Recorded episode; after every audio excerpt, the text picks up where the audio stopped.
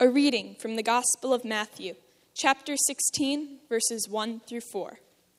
The Pharisees and Sadducees came, and to test Jesus, they asked him to show them a sign from heaven. He answered them, When it is evening, you say, It will be fair weather, for the sky is red. And in the morning, it will be stormy today, for the sky is red and threatening. You know how to interpret the appearance of the sky but you cannot interpret the signs of the times. An evil and adulterous generation asks for a sign, but no sign will be given to it except for the sign of Jonah. Then he left them and went away. The word of God for the people of God.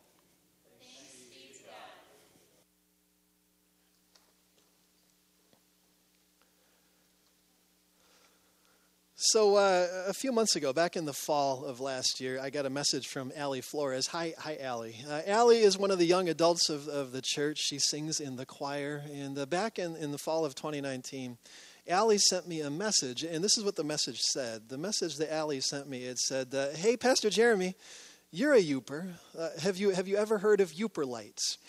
And I said, well, well, I am a Yooper. I grew up in the Upper Peninsula. Uh, I spent a lot of my life in the UP, but I've never heard of Yooper lights, Allie. Tell me, what is a light? And, and Allie said, well, my friend was telling me that in the Upper Peninsula there are these rocks called Yooper lights, and they glow in the dark. And I said, oh, oh, Allie, I said, somebody is pulling your leg. I said, I, I spent a good chunk of my life in the UP, and never in all the time that I was up here did I ever hear anything about magical rocks that, that glowed in the dark. I said, I'm sorry, Allie, but you're going to have to get up pretty early in the morning to put one over on me. Uh, uh, but Allie was adamant. She was adamant that this was a real thing. And so finally, I decided to do a little bit of research and, and see what I could find out. And so I did some research. I looked into Yooper lights, and this is what I discovered. A, a couple years ago, back in 2018, there was this guy in the the UP, uh, and, and, he was into hunting for rocks, and, and, he particularly wanted to find agates, Lake Superior agates. Now, agates are these, these beautiful rocks, but it's hard to tell that it's an agate until you get right up close to it. It can be hard to,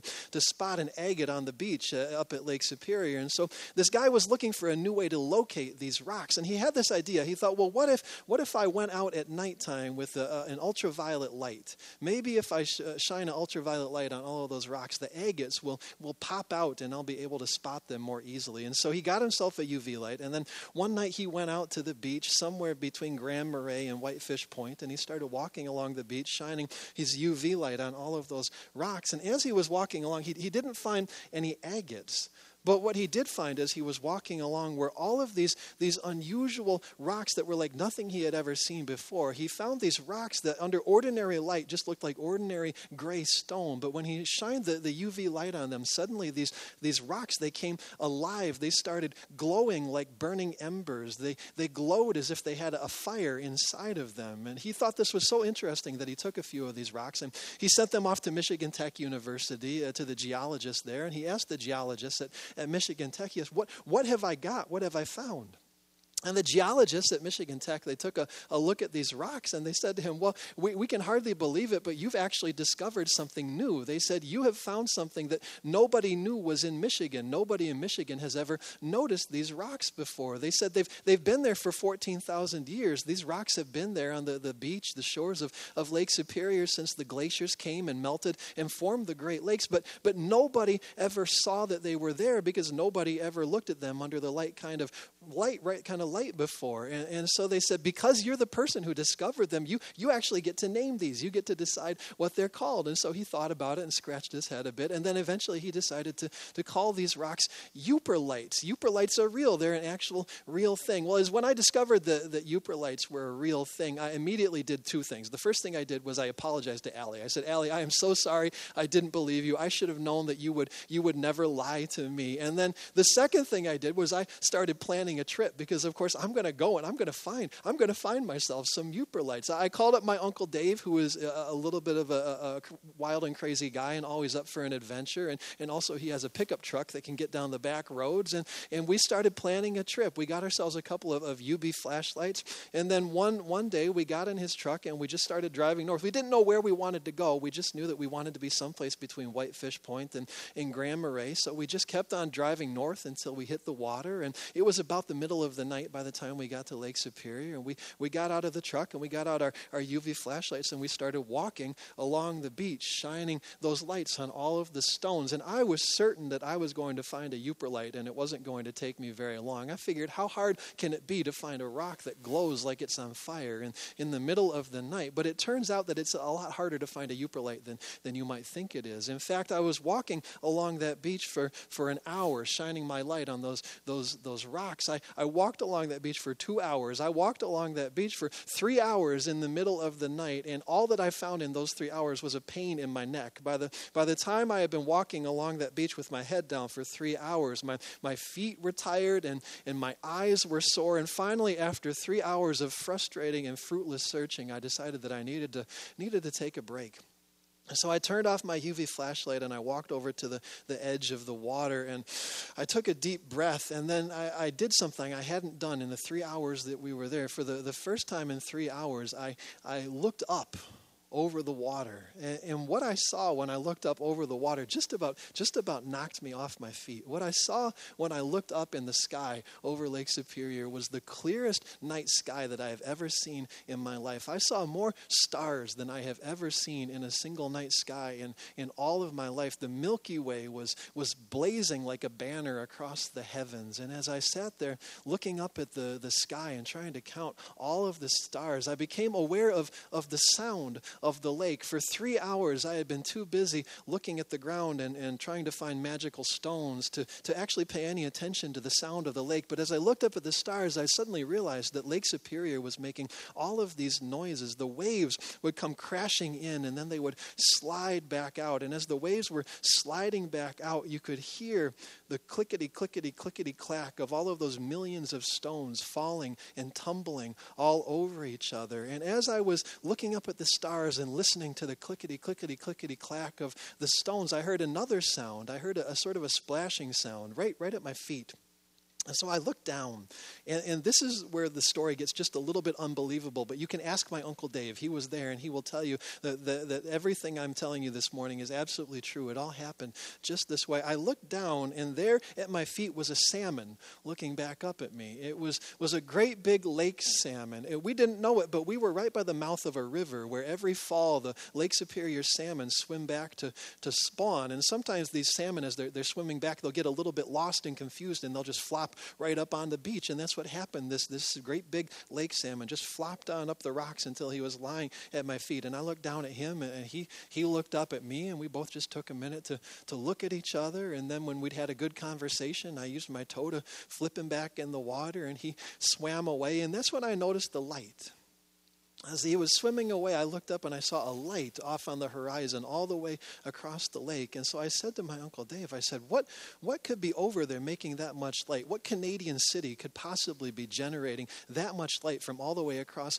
Lake Superior? And we stood there and looked at the light and tried to call up a map of Canada in our heads to figure out what we were looking at. And as we were trying to figure out what city it was, the light started to move. The light started dancing across the horizon, and then it doubled, and then those lights doubled and the light kept multiplying until there were all of these shimmering green lights dancing across the horizon. And we realized that it wasn't a Canadian city at all. We realized that we were watching a spectacular display of the aurora borealis. And so we just stood there on the beach under the stars over the water, watching the northern lights dancing across the horizon. And as we were standing there, something, something happened. I felt it, and, and he felt it. Both of us in that moment suddenly felt overwhelmed overwhelmed and so aware of the presence of God.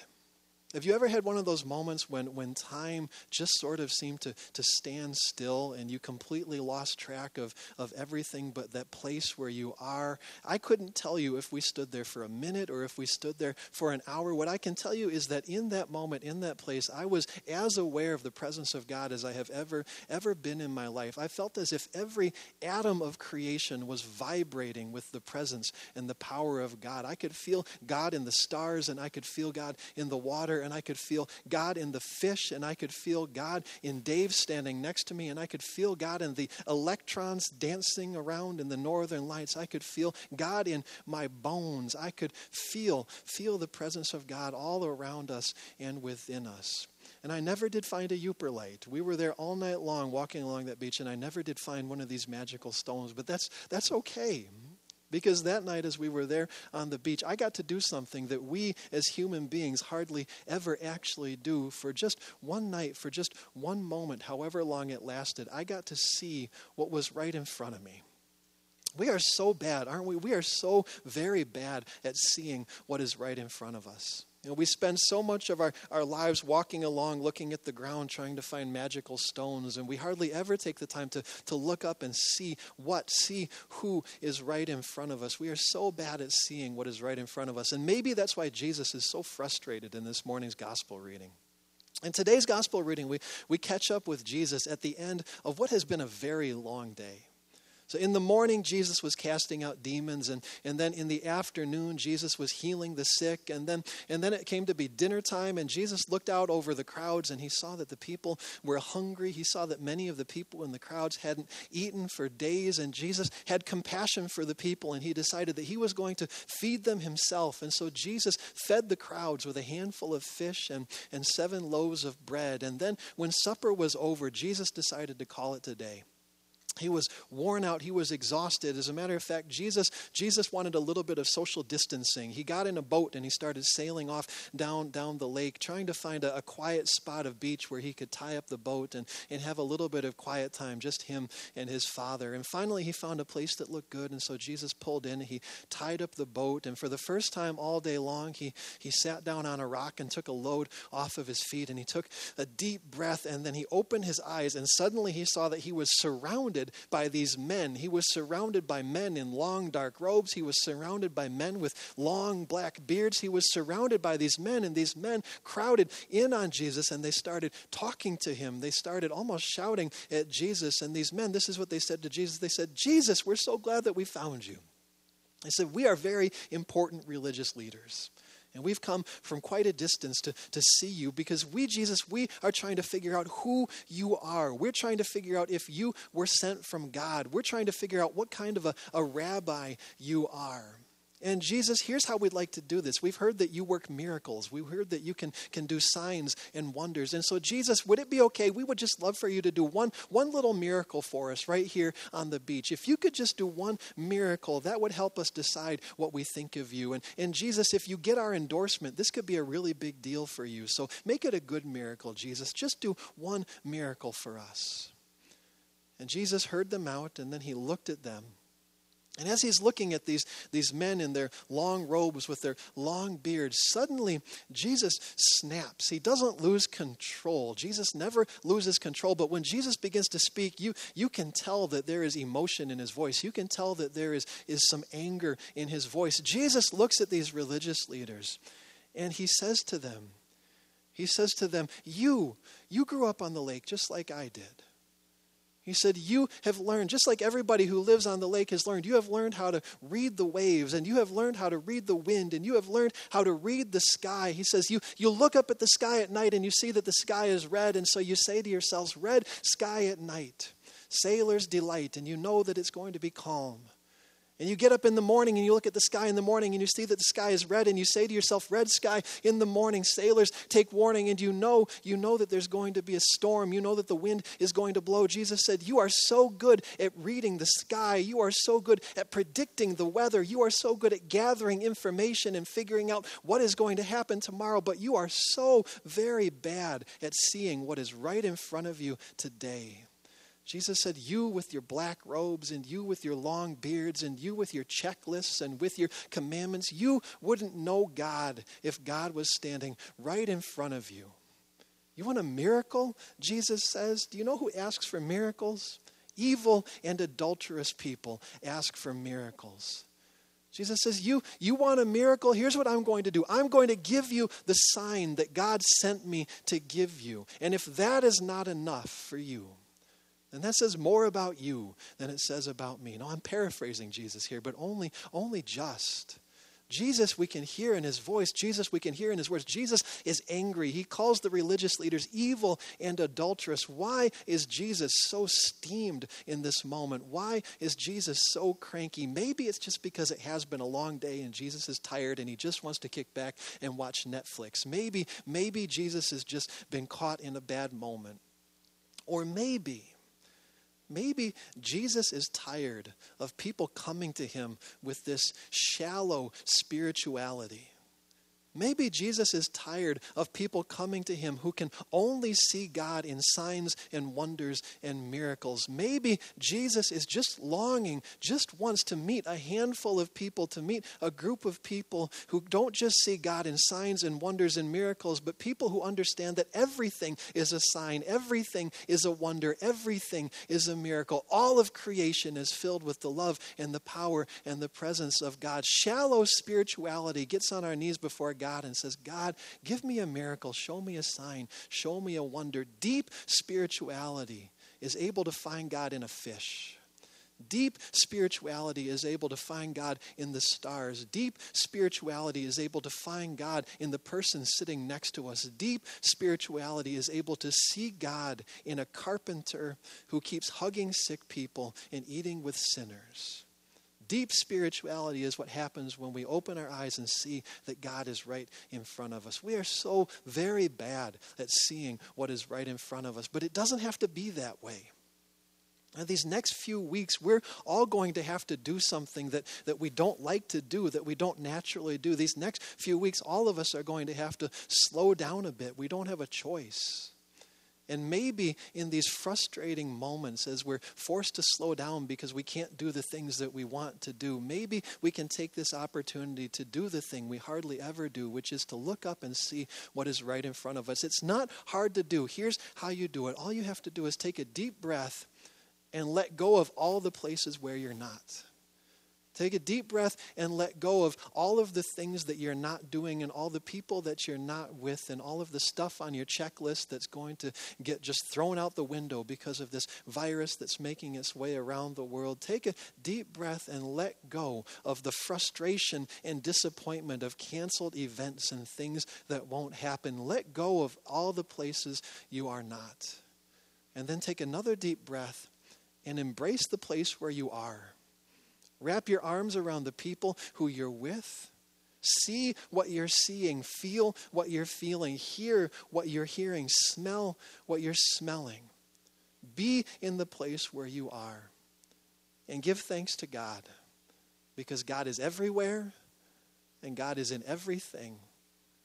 God is right in front of us if only we know how to look. Let's pray. God, we give you thanks. We give you thanks because even though some of us are isolated, we know that we are not alone. We know that you are with us in the kitchen. We know that you are with us in the living room. We know that you are with us in the office. We know that you are with us as we are on the road and far away from home. God, there is no place in this world where you cannot find us and where we cannot find you. God, we pray that you would open our eyes to the miracle of everything God, help us to feel every atom of creation vibrating with your presence. In Jesus we pray. Amen.